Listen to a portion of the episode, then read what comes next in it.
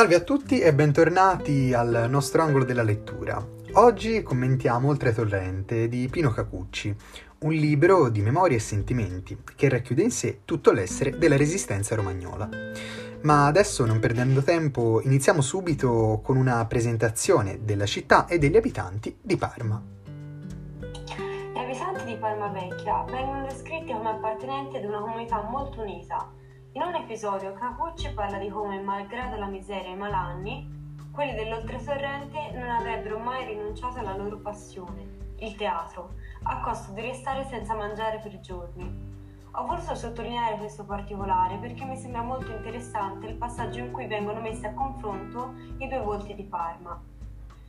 Succedeva che quelle del legione si stringevano, del resto era gente magra e con il culo asciutto, tutta nerve e pelle e ossa, mica pescecani ben pasciuti come in platea.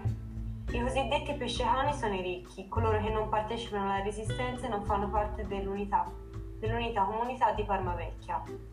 Questa passione per il teatro non era una mania per sentirsi al pari dei ricchi, ma solo una vecchia abitudine che rappresenta la solidarietà quotidiana. Ok, grazie Rene. Eh, volevo aggiungere che molto probabilmente ehm, Pino Cacucci è l'unico dei pochi, se non proprio addirittura l'unico, eh, a inserire il clero nel racconto, come durante la battaglia del 3 agosto, ehm, co- proprio come la battaglia del 3 agosto. Durante l'attacco alle tipografie feriti sono molti e le cure mediche scarseggiano. Così le suore del convento decidono di smettere di pregare, visto che, come dice la superiora, non bastavano per fermare l'attacco, e di scendere in campo per aiutare come potevano. A osservare la scena senza però intervenire ci sono dei cavalleggeri e questo ci fa capire anche la forza di volontà delle suore e delle donne che non si tirano indietro davanti al, pericolo, nonostante che la polizia non muova un dito, ma addirittura provi piacere dell'accaduto. Ma non solo le suore entrano in campo, infatti il vescovo Conforti incontra Balbo per cercare di mediare, ma viene subito attaccato da Balbo che l'accusa dicendo che tra coloro che sparavano contro l'avanzata fascista c'erano anche suore e preti.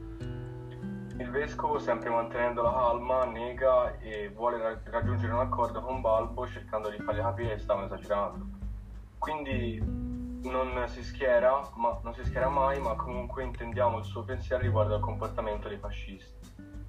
Questo conflitto riguardava solo fascisti e antifascisti, appunto, ma anche coloro che diciamo non hanno nulla a che fare con la violenza entrano in campo e cercano di fare ciò che possono.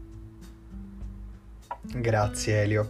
E, um, ricollegandomi a quello che hai detto, um, molto importante se non fondamentale um, è sottolineare la visione scettica che gli uomini eh, avevano eh, sulle donne durante quel periodo, come si vede ad esempio nel capitolo Maria eh, e le altre.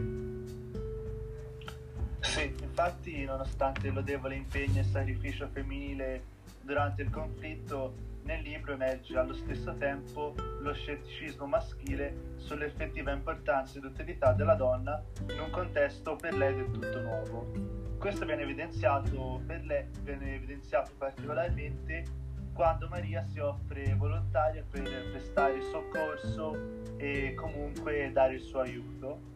E infatti è proprio in questo momento che regna fra i soldati imbarazzo, ma allo stesso tempo mischiato con eh, una sorta di ammirazione. Ma nonostante ciò, nella guerra, in un periodo così difficile, non c'è tempo per eh, pregiudizi o per qualsiasi forma di scetticismo e quindi qualsiasi aiuto, anche quello nuovo da parte de- delle femmine e delle donne, è importante. Grazie Brian, siamo in conclusione e vorrei solamente chiedere a Chiara come lei ha trovato il tema della devozione ehm, ad un proprio ideale, come si è visto nella cattura dell'antifascista Rossi eh, da, parte, da parte di Balbo. Questo episodio è particolarmente significativo perché emerge il forte rispetto e la grande fedeltà che lega tra loro e gli antifascisti. Essi credono infatti nei propri ideali, nelle proprie convinzioni e preferirebbero farsi uccidere e torturare piuttosto che tradire i compagni. C'è questa diffusa volontà di agire, di ribellarsi, di far sentire la propria voce che a lungo è stata soffocata dai potenti.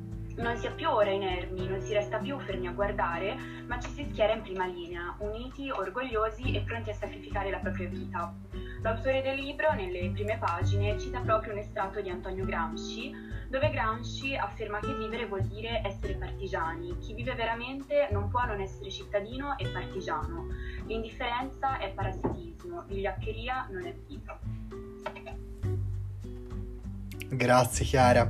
Eh, anche per questo mese la nostra avventura si è conclusa, noi vi attendiamo il prossimo per commentare insieme un altro libro. Grazie per l'attenzione.